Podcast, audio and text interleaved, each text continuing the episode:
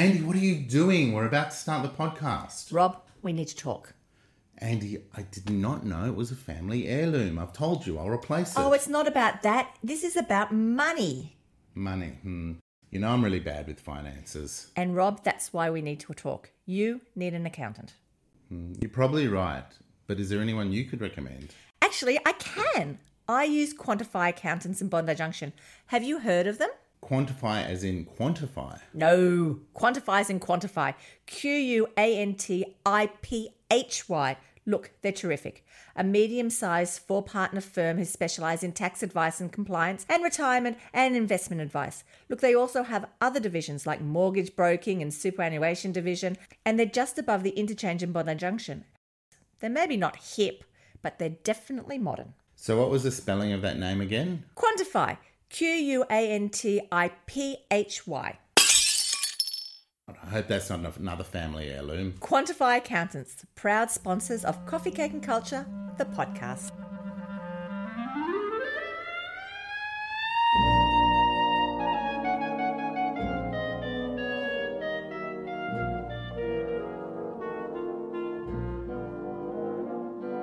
Hello and welcome to Coffee Cake and Culture, the podcast. This is Andy Bromberger. And I'm Rob Caldor. Andy, super excited for today. We're in series two. We are. Hey everyone, if this is the first time you've listened to us, enjoy today's episode. There's a whole series one that you can go back to. Just look it up on Spotify or on Apple or on the Coffee Cake and Culture website. Absolutely. So, series one, Rob, just as a quick brief reminder, is on the ideas of music melody, harmony, rhythm, all that sort of stuff. And this series is looking at the instruments of the orchestra. And so far, we've looked at the strings, we've looked at the woodwinds, and today we are looking at the brass. You know, Andy, I'm a big brass fan. Uh, I love trumpets, I love trombones. I'm very excited for today's session. Fantastic. We will be looking at both of those two instruments as well as a couple of other ones. We have to start with some cake. I can smell something, Andy. What cake is on offer for my ever burgeoning girth? This one is a really good one for your girth because hmm. this one is actually not a cake at all. This is Rocky Road. Now, every time I've had Rocky Road in the past, and I know it's quite a popular flavour amongst the big chocolate makers as a bar and things like that, the name I get it's because of the texture of it, but it also implies you've been had a tough rocky road kind of day, and it never really rang true. So, what's involved in the uh, coffee cake and culture licensed Rocky Road? Okay, so this is a little bit different from most people's Rocky Road, and I have to say that I really like it. So it's a little bit rather than your kiddie Rocky Road, this is more of your adult Rocky Road. So in this Rocky Road, it's all dark chocolate, and then we have macadamias rather than peanuts. We have Turkish delight. We do have the marshmallows because you've got to have marshmallows. We have yummy biscuits, but maybe a little bit more of an upgrade to your normal biscuit. It's I usually use a really beautiful shortbread biscuit.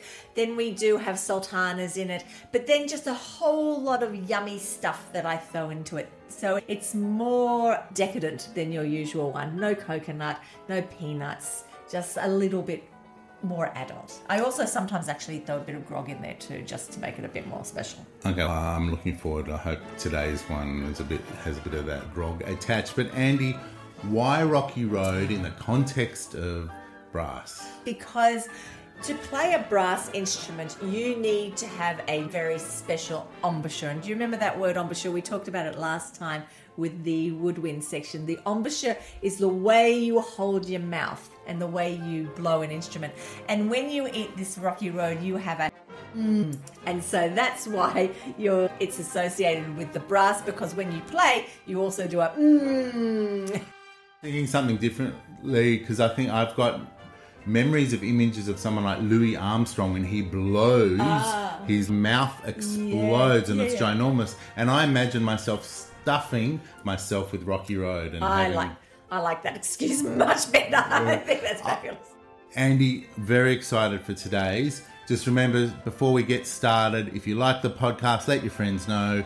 Rate, review it on Apple Podcasts. We want more people listening to it, and the only way that's going to happen is if you guys help us. Fantastic. So please do that. So, Rob, Remember when we looked at strings and I said that the strings are a family? And then we looked at the woodwinds and I said the woodwinds aren't a family. They're just a sort of a hybrid, a whole bunch of instruments thrown together that happen to be blown and happen to have initially been wood. Today we are back to that family concept. What we're going to do is I'm going to explain two big fundamental parts of all brass instruments and then we can look at the specific instruments. So instead of doing it on every instrument, we're just going to get these really important aspects over straight away.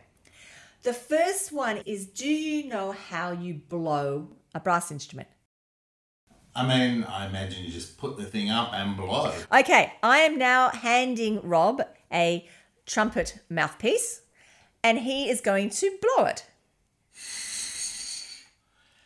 Beautiful sound. It wasn't quite Wynton Marsalis, but it was pretty blowy. Yeah, it was pretty blowy, but it didn't make much of a sound.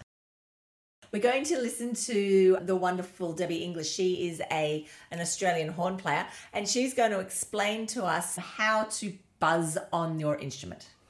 This mouthpiece here is a French horn mouthpiece. Matilda has a trombone mouthpiece. Now, as you can see it, different size. They're all very different, but we make the sound the same way. Now, to do that, you need to take a big breath, put your lips together like you're going to kiss somebody, and you blow. Matilda, could you try that? Big breath, see nice and straight, lips together. Good girl. And once again. That's fantastic. Now, Matilda, once you can do that, you can buzz tunes like this. Matilda, you give that a go. Here's that trumpet mouthpiece, here's the horn mouthpiece, trombone mouthpiece, all different shapes and sizes. The buzzes will sound very different, but it's all a buzz. So, once we get it onto the mouthpiece, it can buzz like this. Deep breath. Good girl, Matilda. Here's the trumpet mouthpiece. Here's my horn mouthpiece. And the trombone mouthpiece. Fantastic. Now, once you practice your buzz, you could buzz tunes like this.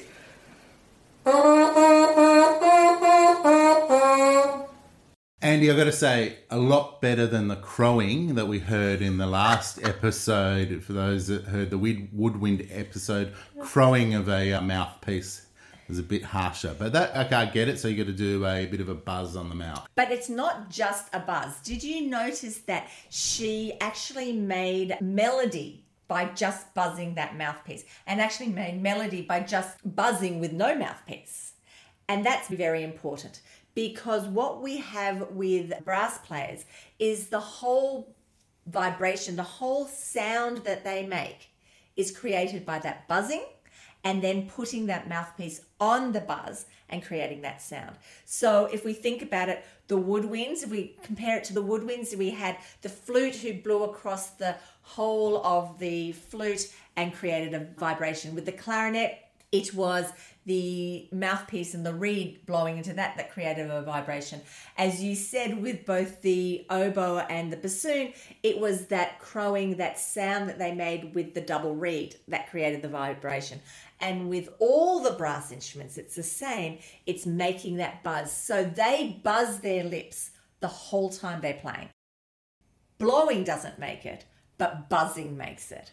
And so all of these instruments, the sound is created by that buzz. Okay, so Andy, I've already learned a little bit about buzzing. Okay. And I'm excited to hear where we're going. Okay, so one more thing with that buzzing. You notice that Debbie played that melody with her buzz. Yes. That's really important because the octave that the instrument is played is totally dependent on whether that buzz is a high buzz or a low buzz. So the buzz, the where you start, is set by the buzz. Yes. So if you've got a, if you're playing a low note, you do a lower buzz. If you are playing a high note, you do a high buzz. So unlike the woodwind instruments again, where you have a key somewhere, most instruments have your key somewhere that pings you up to that high register. On brass instruments, it's all done by the embouchure, all done by the face. How does a bugle work? Exactly the same. But bugles don't have any notes. Oh, yes. Okay. So that leads perfectly onto our next thing, which is something called overtones. Now, we've talked about overtones a bit in the first series, but I'm just going to go over it again because, again, when we talk about the brass instruments, it is crucial. Now, when you play a note, and I'm going to play you a note on the piano.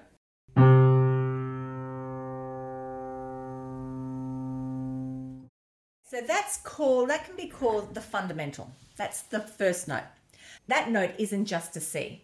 That note is made up of a whole series of other notes that we call the overtones or the harmonic series. We've talked about this before, but it's like light through a prism. You know, when you see white light, it's not white light. You put a prism through it and voila, you get a rainbow. And it's exactly the same with music. That one note is actually a whole series of notes stuck together. Very quickly, I just want to talk about the concept of good acoustics and bad acoustics because that's when we hear this harmonic series.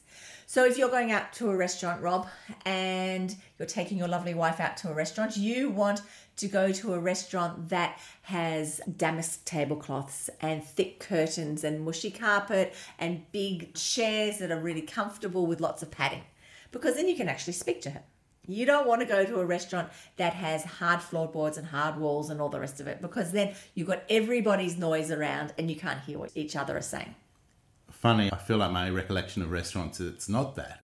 Mostly uh, lots of noise and hard to hear, and lot, lot, lots of people going, What? That's bad acoustics for a restaurant, but it's brilliant acoustics for a musician because what a musician, if a musician played in the acoustics for a good restaurant, as in all that mushy stuff, the sound that they make goes straight into all those soft furnishings and it's a dead sound. We call it a dead sound.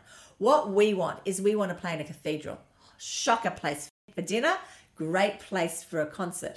Because hard stone floors, stone walls, wooden pews, what happens is that you play a note and that note hits those hard surfaces and shatters. And that beautiful sound that you hear reverberating around a cathedral are the sounds of the or the overtones of those notes. And the overtones has a specific series of notes. So you have that fundamental note, then you hear the note an octave above, then you hear a fifth, and then you hear a fourth, and then you hear a third. And as those notes get higher and higher, the notes get closer and closer together. Now, the reason this is so important with a brass instrument is what you were asking about with the bugle. Because, yes, a bugle doesn't have any keys. So, how do they play notes? They play notes on the harmonic series. So, the only notes that they can play are the notes of that harmonic series. The the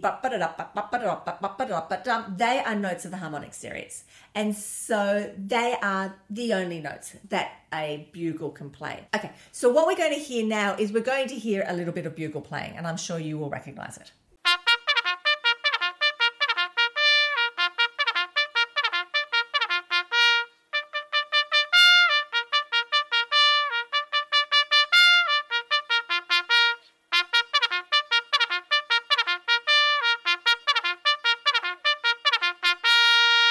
So the bugle uses overtones. I get that. The only notes that a bugle can play are the notes of an overtone. So before we get on to the trumpets, Rob, and we've heard the bugle, I want you to listen to this guy talking about the concept of overtones.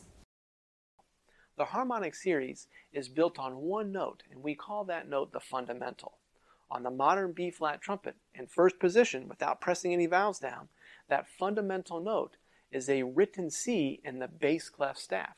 We also call that pedal C. Now that's not a very pretty note, so we'll leave it for the trombones to play. But the next available note to us without pressing any valves down in the harmonic series is a C below the treble clef staff. Then G, a perfect fifth higher. And then back to C. And the harmonic series can continue as high as you play. It's an infinite series. Now, uh, let me demonstrate for you the harmonic series on the modern B flat trumpet, beginning on pedal C, going to C above the treble clef staff.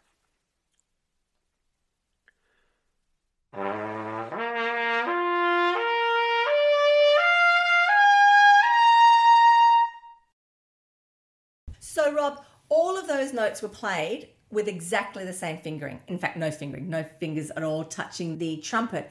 But he could get all of those notes just by the way he blew his buzz. It's always a question: How do you know what to buzz? But I suppose it's the same way as knowing how do you know how what to sing or speak. Exactly, exactly. And where to put your finger on a violin string. It is all just muscle memory. You get used to doing it. But you're right, when little people start playing these brass instruments, they are buzzing all over the place because they don't know exactly where to put their buzz. But as time goes by, they get used to playing it. Like if you I think if you asked a brass player, you know, what is your buzz for certain notes? It's so innate that it's almost a thought they have to make because it's just part of what they do.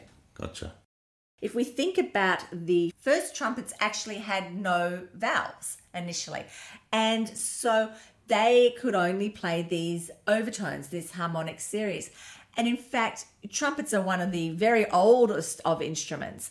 But if we look at trumpets in the medieval time, they were really important in warfare. If I'm at war with somebody else and you we are both on the same side and you are over there and I'm over here and the, the enemy is in the middle, how am I going to tell you that I'm going to go and try and win this war? Especially because you may be fighting, I'm running, Andy, but I, am not made for war. You are so brave. That's what I love about you, Rob.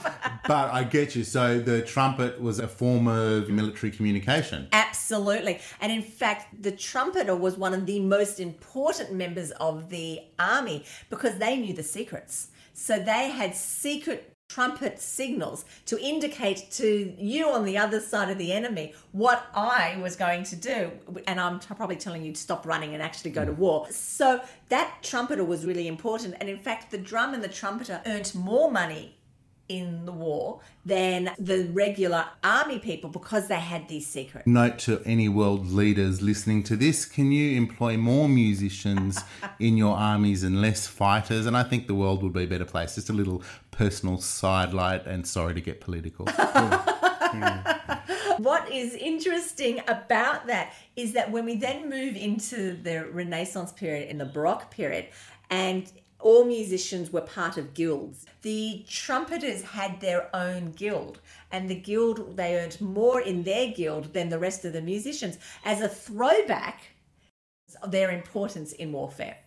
Okay. And my perception of trumpets in that era is linked to royalty or grand occasions or trumpeting trumpets were definitely used in the court, but they weren't instruments that had any valves. They were instruments like we talked about with the bugle, but just a long instrument. And initially, the trumpet, we call them natural trumpets, and they just had this long piece of metal. So if they wanted to play trumpets in different keys, they would have different trumpets of different sizes to play so they can play with other people. Okay, so you'd you'd have flip trumpets essentially. Exactly. Let's have a listen to a little bit of Telemann Trumpet Concerto. So this is a trumpet that is only being played. Every note they're playing is only being played by blowing the mouth. Now, you're going to say it's really high and it really sounds amazing.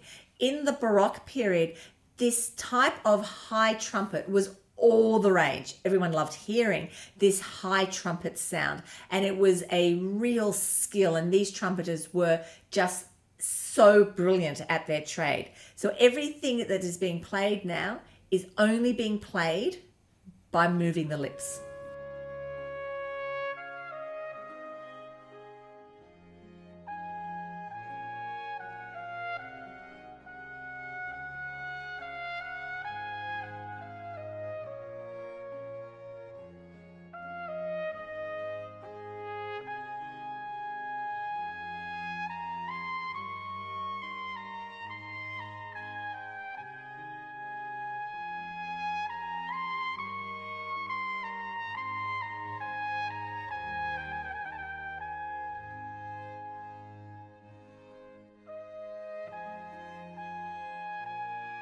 I would have thought trumpets only came about in the era of metallurgy. When they dug up Tutankhamun's grave, they found trumpets in there. In, in the early days, they obviously weren't brass. No, but they were definitely an instrument that they could buzz, that had that sort of roundy, roundy bit, and that could create a sound. Absolutely. Interesting. Okay, so that was a old school trumpet we were listening to. It's called a baroque yeah, or a natural trumpet, yes. Okay. And were you surprised at the sound it made? I was surprised because a lot of different sounds coming, and I, again, it's like, how do they know to get to the different notes? It's quite interesting. It's a very melodious sound and not so that big brassy sound that you expect with a trumpet. It has a much more mellow sound. It was very different, actually. Very different sound. Now, when we move into the romantic period, trumpets start to get valves and twirly whirly bits more, and so they begin to be able to play what we sort of say chromatically. So what happens with a trumpet is they you put one finger down and you have all the notes of that harmonic series from one finger down. You put two fingers down, you have all the harmonics from that note. Three fingers down, blah blah blah blah. You have all these different combinations you can make with those those three valves and then no valves. And with all of that together, you end up with a fully chromatic instrument, which means that you can play all the white and all the black notes on the piano on the trumpet. So you add that once you do that, you don't need different trumpets. You don't need different trumpets, and you still need to buzz to get higher and lower. It's still exactly the same like that, but there's much more flexibility because you've also got the fingers helping you a lot. So you've got a lot more notes that you can play. Okay. Okay. And if we were to sort of unwrap a trumpet, so just make a very long piece of metal, how long do you think a trumpet is? Whew. Uh, one foot, No.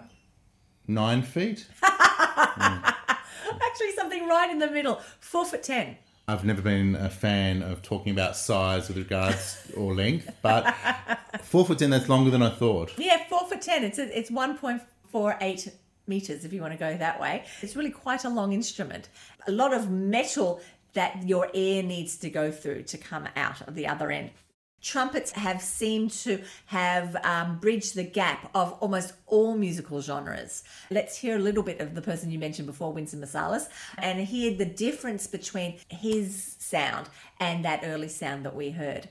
One of the other, very quickly before I we go on to that, I also just want to very quickly talk about the mouthpiece because the mouthpiece on a trumpet, if you looked inside the mouthpiece, it's like a cup. It's round inside. That's very important when we talk about the next instrument. So the inside of a trumpet mouthpiece is round. Let's have a listen to some Wynton Marsalis.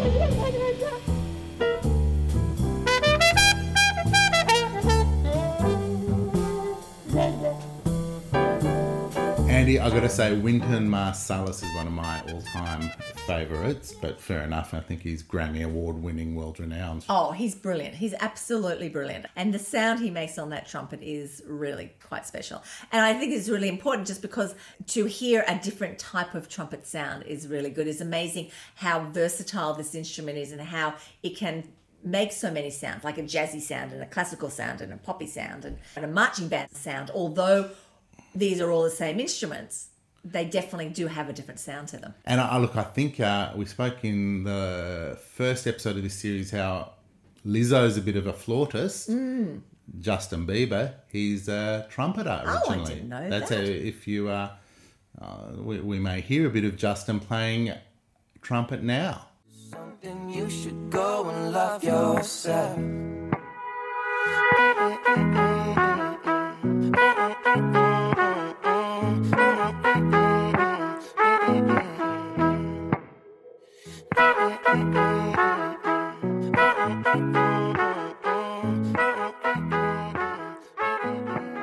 That is so funny, Rob. I never thought that we would have Justin Bieber in a classical music podcast. Well, Andy, although it is a highbrow podcast, to have a high highbrow, you need the lowbrow. No, actually, actually, you know, again, all these people that make it big, you know, that you often underpinned by classical and proper training. You know, you get to to make it big in any musical world, you've got to have something behind you for it to be long term. I reckon. Absolutely. You're totally, totally right. Let's move on to another instrument. Now, I'm going to show you this picture and I want you to tell me what instrument it is. Okay, Andy is now showing me a picture of a really odd shaped instrument.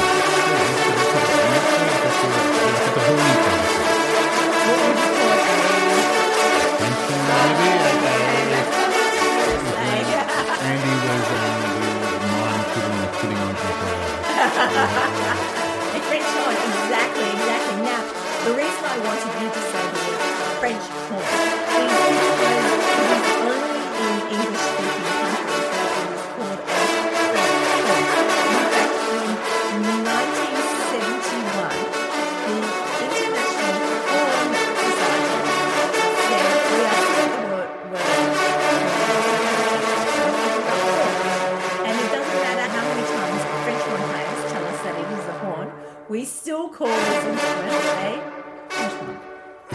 remember in the, in the Woodwind episode we spoke of the cor anglais. Yes. So that was the English horn. An English it? horn, yeah, an English horn. I have no idea why it's called an English horn. Yeah. But this is the French horn. So if we were from now on, should we are we going to just horn? There's Horn. no no mention of the French. No crepes. Only only no crepes or berets. Only only horns. Besides the uh, scary political world of the International Horn Society, tell me more about the horn. Okay. Now I asked you how long a trumpet was. How long is a horn, do you think? All right, I reckon eight feet Okay, you are wrong by a heap. by a heap. Okay, give me give, give me the answer. 17 feet or 5.2 meters long. Wow, I trying to work that out because my it didn't. It's not the picture you showed me. Didn't look anywhere near that big. Round and round and round and round. So it's a very coily instrument, the old horn. And the way the horn started was again, it was an instrument, a calling instrument. So you always talk about kings and queens. The horn was the instrument that was used in the hunt. So you would it would just have one coil or one or two coils with the big bell at the back, and the horn player would be on his horse blowing the horn, telling people to get to the rabbit that was over there or the whatever that was over there, the fox that was over there, to try and kill for their hunt. Okay, so let's hear how that sounds.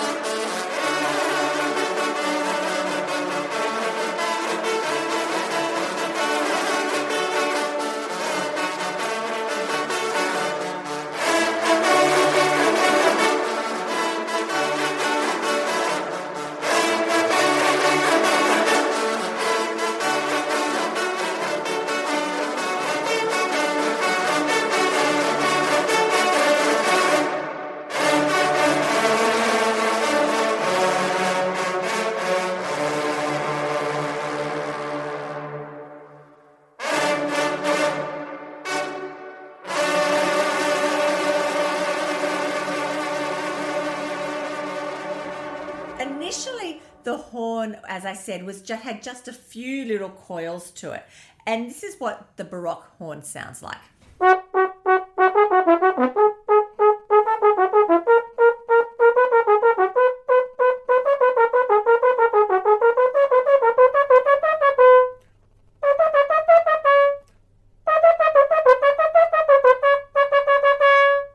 What he's doing is, and once again, like we heard with the trumpet, all those notes he's playing, he's not using any fingers because in the Baroque horns there weren't anything to use. No, there weren't any valves or any buttons to press. So all of that is again being used with his mouth. You know, the overtones, if you want to have just big spaces in notes, you use the bottom notes of the overtone. But if you want to have things that are much closer together, a melody that's much closer together, you use those top notes. And I think he shows that really well.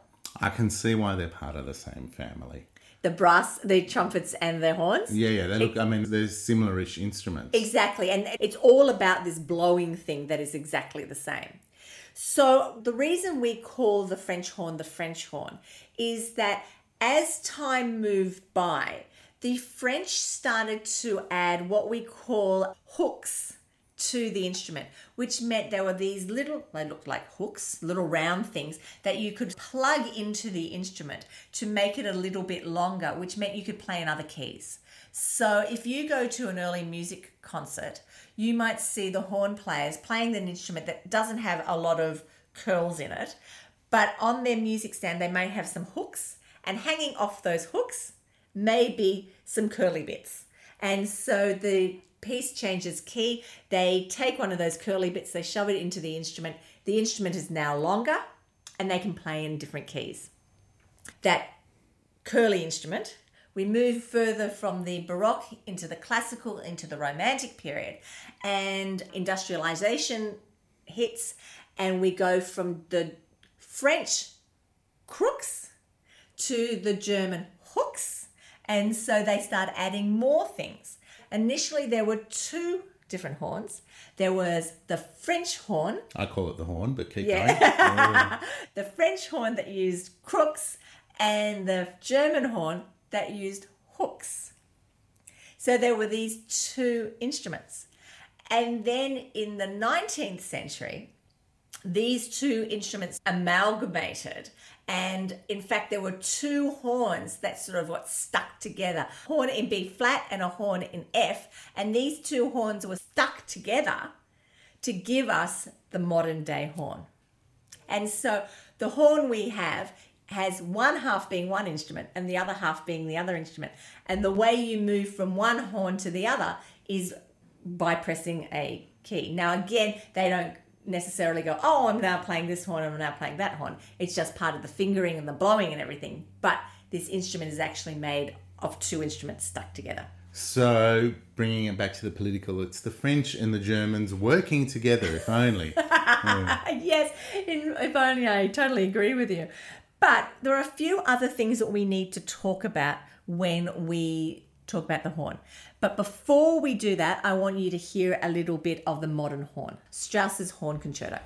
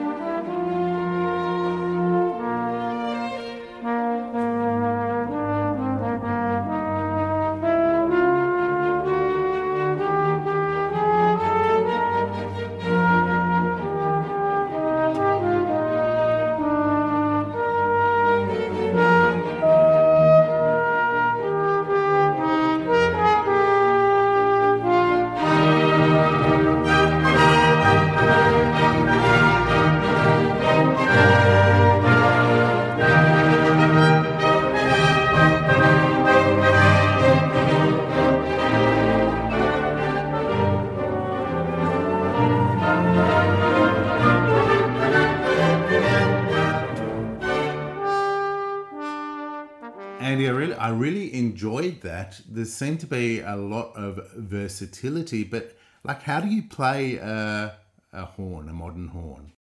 play the modern horn I mean, very similarly to the way you play the trumpet and that blowing thing, and you play with those keys, but you the keys are played with your left hand because your right hand is very busy doing something else.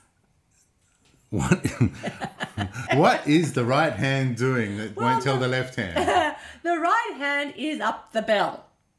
Okay. The bell being that big flary bit at the back of the instrument. So the way you play a horn is unlike the trumpet where the bell is facing the audience. In a, with a horn, the bell is actually facing behind. Okay. And the bell is big, very big and wide, and you put your right hand in the bell. Now, you do that for two or three reasons. The first reason is you hold it, the stability to hold the instrument. And in fact, the Baroque horn that we heard before, it had a much smaller bell, and you didn't put your hand up the bell. You just held the outside of the bell. So one of the reasons you have your hand in the bell is to to hold it up. The second reason you have your hand in the bell is to mute the sound, to make the sound have that sort of muted sound. The third reason you have your hand in the bell is to change the pitch of the instrument. So, just say you're in the orchestra, you tune the instrument, you have a whole lot of little slides on the instrument itself, and you pull all those slides out to make sure the instrument's in tune. But then you're playing, and you notice that you're a little bit sharper, a little bit flat, a little bit higher, a little bit low. You can actually move your hand inside that bell slightly to slightly change the pitch of those notes, either making them a little bit higher by pulling your hand closer to the wall of the bell, or a little bit flatter by closing off that hole a bit. So, Rob, what I want you to hear now is actually a horn player moving their hand up and down inside that bell so you can hear how the pitch of the note actually goes up and down depending on where her placement of that hand is. As horn players, we do a lot of our intonation with our slides by pulling them out or pushing them in to have the horn in a certain setting.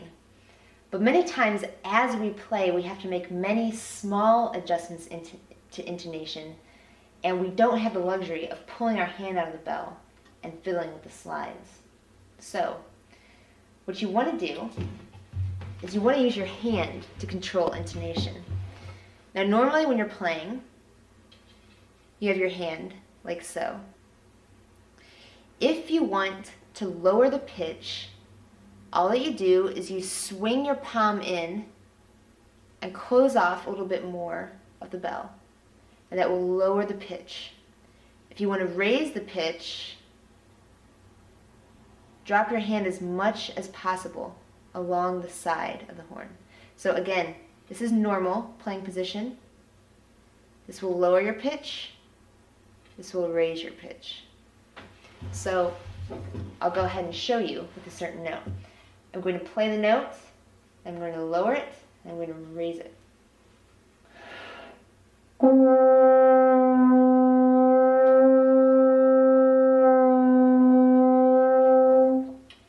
should be able to hear the pitch bending. And I'm doing all of those adjustments just with my right hand. So remember that as you're playing, to constantly be aware of your intonation and how you can adjust. It will be particularly helpful because certain notes can be more or less out of tune than others. And if you know how to adjust intonation with your right hand, then you will be ready for those adjustments. Andy, I don't know why, but it reminds me somewhere between a vet situation and childbirth. Let's you change the sort of shape of your fist in your Yeah, hand yes. to change the pitch. Yes, absolutely. It's really quite it's quite interesting. It's a really interesting part of the the horn playing and it really does create a different sound. Now, you may have also noticed when you've gone to an orchestra that there are a lot of horn players. Why are there so many horn players in an orchestra? There are two clarinets usually and two flutes and two oboes, but there are usually four horns. The reason is going back to that time where you could only play a horn in a specific key, that sometimes you would have two horns playing in one key and two horns playing in another key that was related to it. And in that way, you could play most of the notes. This is when you could only play the notes on the harmonic series. So, what's happened over time is we now have almost two horn sections in an orchestra. You have the first horn who has the second horn and they play the higher notes. And then you have the third horn who has the fourth horn who play the lower notes. And in fact, if you are applying for a job in an orchestra, you want to be either horn one or horn three because they're the two major parts of the horn section. But horns are really important in orchestras. We're going to listen to a little bit of Mahler 1. Mahler 1 has this enormous horn section, and this is how fantastic it is. And quite often, when it's played, the horns actually stand up just when this is being played, just once more to show the importance of the horn and the sound of the horn. So it bellows over the whole orchestra. Let's have a listen.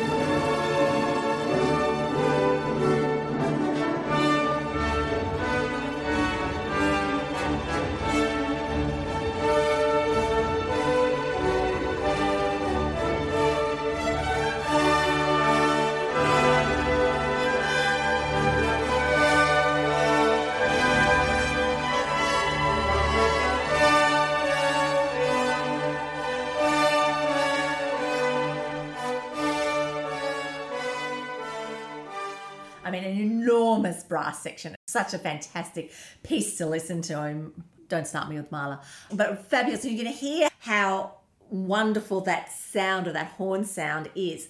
And did you notice that the horn sound doesn't have that really bright sound of the rest of the brass section? It's got a much more sort of a mellow sound to it.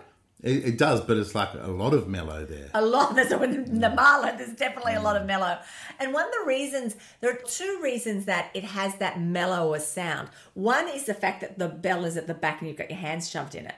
The second is actually that mouthpiece. So you know I was saying to you that the trumpet mouthpiece is a cup inside.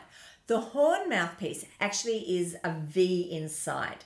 So it's a different shape internally. And that different shape actually has an enormous impact on the sound. You may remember that when we listened to Debbie buzzing right at the beginning there, she buzzed a trumpet, she buzzed a horn, and she buzzed a trombone. And the sound of the trumpet and trombone are quite similar because they both have that cup. But the sound of the horn is quite different because it's got that V instead inside. Can trumpet players play horns or trombones? Yes, so really good question. Unlike the woodwinds, where, as I've said, look, they're all different, it's more like the strings where they can play each other's instruments. I would have thought that it would probably be easier for a horn player to play a trumpet than a trumpet player to play a horn, but yes, they definitely can. So let's move on now from the horn, not the French horn, to the next instrument, which is a trombone. Tell me something that's different about the trombone to the other instruments that we're going to be talking about. My image of a trombone is definitely it has this sort of slidey kind of mm-hmm. thing, but also 76 trombones, maybe Dick Van Dyke marching or something, Something like that. Something like that, yeah, yeah. Hadn't thought about the 76 trombones, but yes, you're absolutely right. The thing I wanted you to talk about was that slide. So, unlike the trumpet, the horn, and the tuba, this the trombone has a slide to it, and just like the strings, where you have to just know where to put your fingers. On a trombone, you just need to know where the positions, they call them positions, are with that slide to give you different notes. You change the note that you're playing either through the buzzing or your where the slide's positioned. So it's exactly the same as putting your finger down on a key. You push your hand onto a place on the slide, and then from that slide, that position on the slide, you then create all those overtones. So is the trombone higher or lower in pitch than the other than the horn and the trumpet? Okay, so it's a really good question, and remember that it's counterintuitive. The bigger the instrument, the lower the sound. So a trombone is bigger than a trumpet and a horn, so the trombone is lower, that instrument. And in fact, if we were to again uncoil the trombone, how long is a trombone? Eight feet. Okay, you're pretty close. It's nine feet. So it's actually shorter than a horn, but the horn has so, as we talked about, these two instruments mm. stuck together, but much longer than a trumpet. So nine feet of instrument. And the trombone, so the trombone, the major difference or the major thing that everybody knows about with the trombone is this slide. But unlike the trumpet, which was called the trumpet before in the old days, and unlike the horn, which is called the horn in the old days, the trombone actually had a predecessor. And it was an instrument called the sackbut. Great name, I love saying sackbut. Mm. And the sackbut had a family in itself. So it had high sackbuts and low sackbuts. And the thing that held all these sackbuts together was the fact that they all had this slide. Let's have a listen to some sackbut.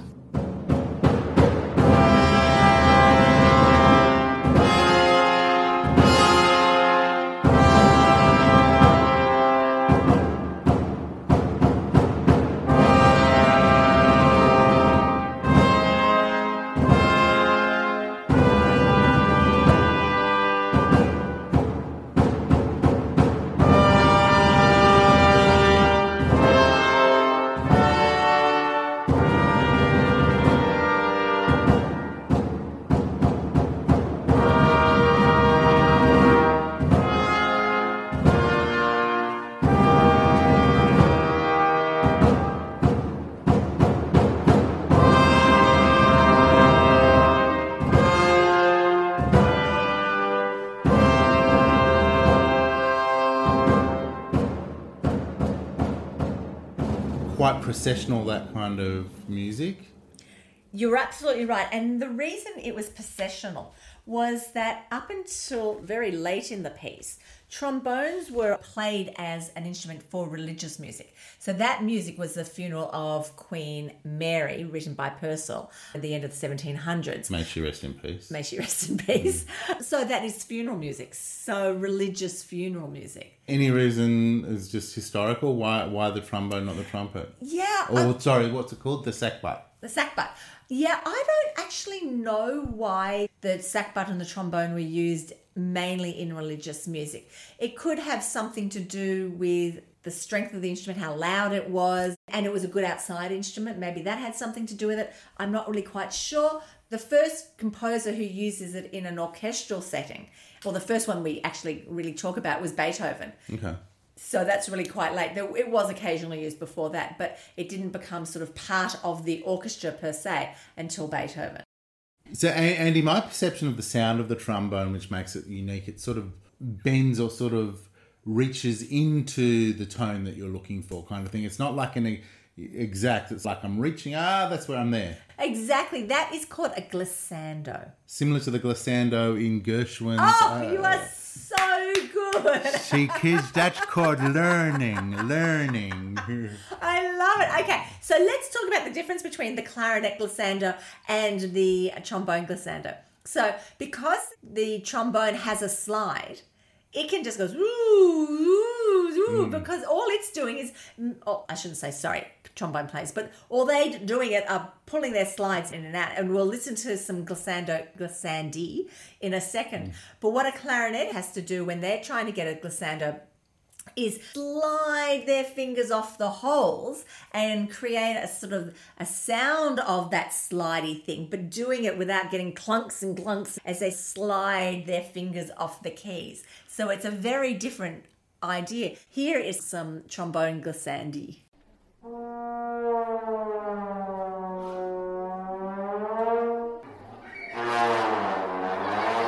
Andy, I felt you were implying that it's a bit more difficult for the clarinetist to glissand, but I, whatever instrument, it's such a unique and lovely sound. It is a beautiful sound. It is a beautiful sound. And again, we're going to listen to something a little bit different when we're going to hear a piece for the trombone now. This is a classical trombone ensemble. And I think what you're going to notice when you hear a trombone group together is how mellow again the trombone is. in the same realm as the cello. It's the same registers and it has this beautiful sound together. So we're going to listen to Uptown Funk played by a classical trombone ensemble.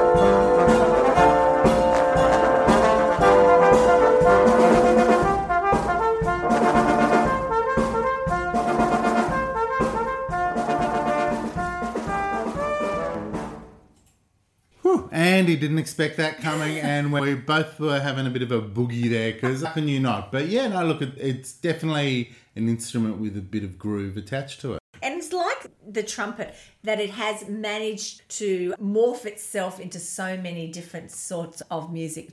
So it sounds just as beautiful in a classical setting as it does in a rock setting or a jazz setting. It really does fit all of these different types of musical genres. We're now on to the last big member of this brass family, and that's the tuba.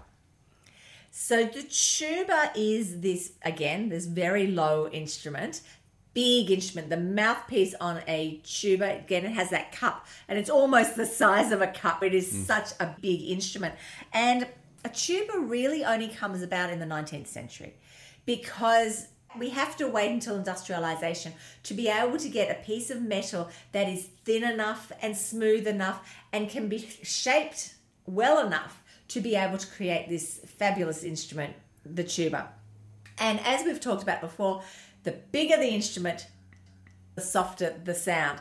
The role of the tuba really in most ensembles is to play the bass. They do a lot of what we call umcha, umcha, umcha, umcha, mm-hmm. umcha, to hold and to stabilize the rest of the ensemble. And unlike most of these other instruments in the brass section, we have a whole bunch of different types of tubas. So you can play the F tuba or the E flat tuba or the C tuba or the B flat tuba or the double C tuba or the double B flat tuba. Whole bunch of instruments, all of different sizes. The main tuba, the B flat tuba, is 18 foot long. The F tuba is 12 foot long. So, you know, these different sizes of tuba. And as I said, we also have these double B flats and double Cs, which are just enormous. You can almost put a whole person in them. Just as a total aside, I had a friend who who's they were buying a new tuba for their son in America. The husband went over to the States, took a really bad suitcase, bought the tuba, filled his whole luggage in the tuba case and down the tuba and all around the tuba, got rid of the suitcase and came back with just the tuba case. So that's how much stuff you can stick in a tuba. So, Andy, I've got a specific image of a tuba, but there's also, I think we may have spoken about this in series one with the advent of marching bands. Yes. They're a thing, uh, they're a bigger, they're not called tubas, what are they called? Sousaphone. What a sousaphone. So we know Sousa was the guy who done, did all the marching bands. Yeah. And we'll have a listen to a little bit of a Sousa marching band in a second. But Sousa realised you can't walk carrying this enormous thing. So they had made this instrument called a sousaphone where you are basically standing in the instrument and the coils are going around you and the big huge bell is at the top which means that you can now walk around or march around carrying, I probably couldn't, but a bigger person could walk around carrying this sousaphone and being able to play. Here's a bit of sousaphone.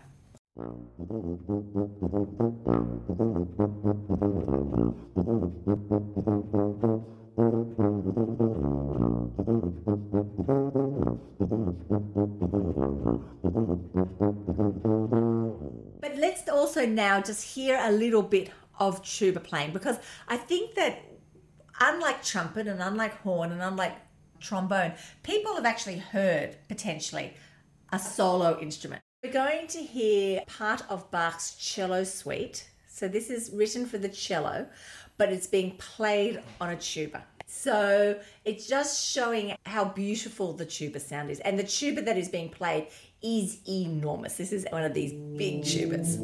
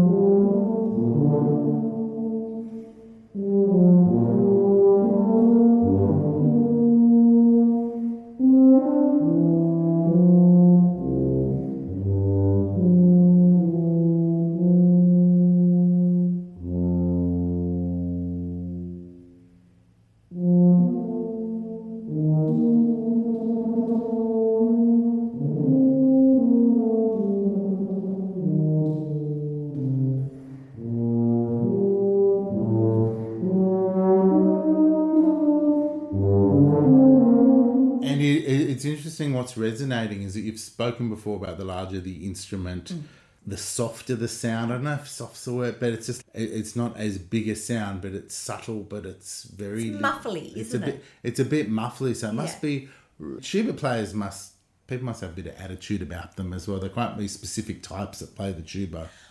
Oh, you know what, Rob? I could go into the characteristics of all players, but I think I would lose a lot of friends if I mm. went into the characteristics, mm. the generalization of all the instruments. But yes, you are right that there are, is definitely a character trait who plays mo- who play most of the instruments of the orchestra depending on if you are an extrovert or an introvert or you like being on show or you don't or mm. you're a bigger person or a smaller person or in with the winds i mean it's really interesting with the winds certain facial features work better with certain instruments. So there is definitely that. And I think I might have said to you before that when we talk about the viola, that a viola player has to have a certain hand size be, to be able to play. So you're absolutely right that that there is a generalized physique that works and personality that works for various instrument groups. Totally. But to finish this all off, we've now looked at trumpets, horns, trombones, and tubas. Before we finish, let's have a listen to this. This is The Flight of the Bumblebee, played on brass instruments.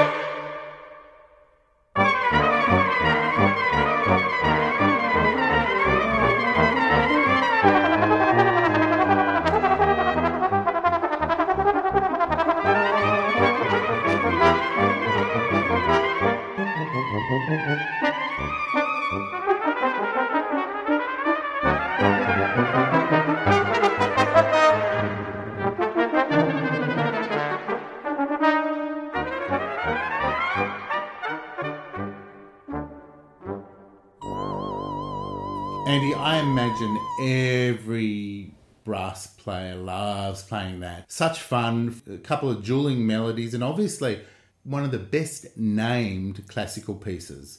Flight of the Bumblebee. Flight of the And the Flight of the Bumblebee, just as an aside, it's this piece of music that's played on every instrument and you have to play it as quickly as you possibly can. It's, I think it's one minute you have to play the whole thing in one minute, which is even much quicker than that version. Thank you so much for that. I think I've learned a lot about the brass. I love how we're putting the piece of the orchestra mm. together, family by family. We sure are. And next time we are looking at another very interesting bunch of musos, and that is the percussion section. Ah, yes, a few beats, a bit of rhythm. It'll be interesting to see how that sounds. If you want to do a bit of pre listening, you can listen back to episode two of our first podcast on rhythm. Oh, you're absolutely right. What a good idea. Fantastic. Andy, if you want to listen to old podcasts, how do you do it? You go onto Spotify, you go onto Apple, you go onto my website, Coffee, Cake and Culture. All of those have links to the wonderful podcast. We think it's wonderful. Mm. Coffee, Cake and Culture, the podcast. Thank you so much, Rob, once again. I hope I have explained your favourite family of the orchestra, the brass section. But Andy, I can smell something though.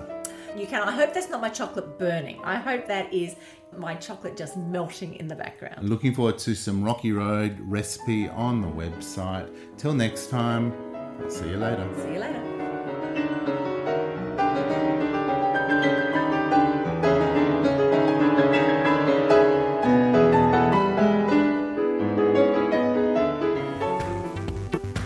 This podcast has been produced by eatals.com.au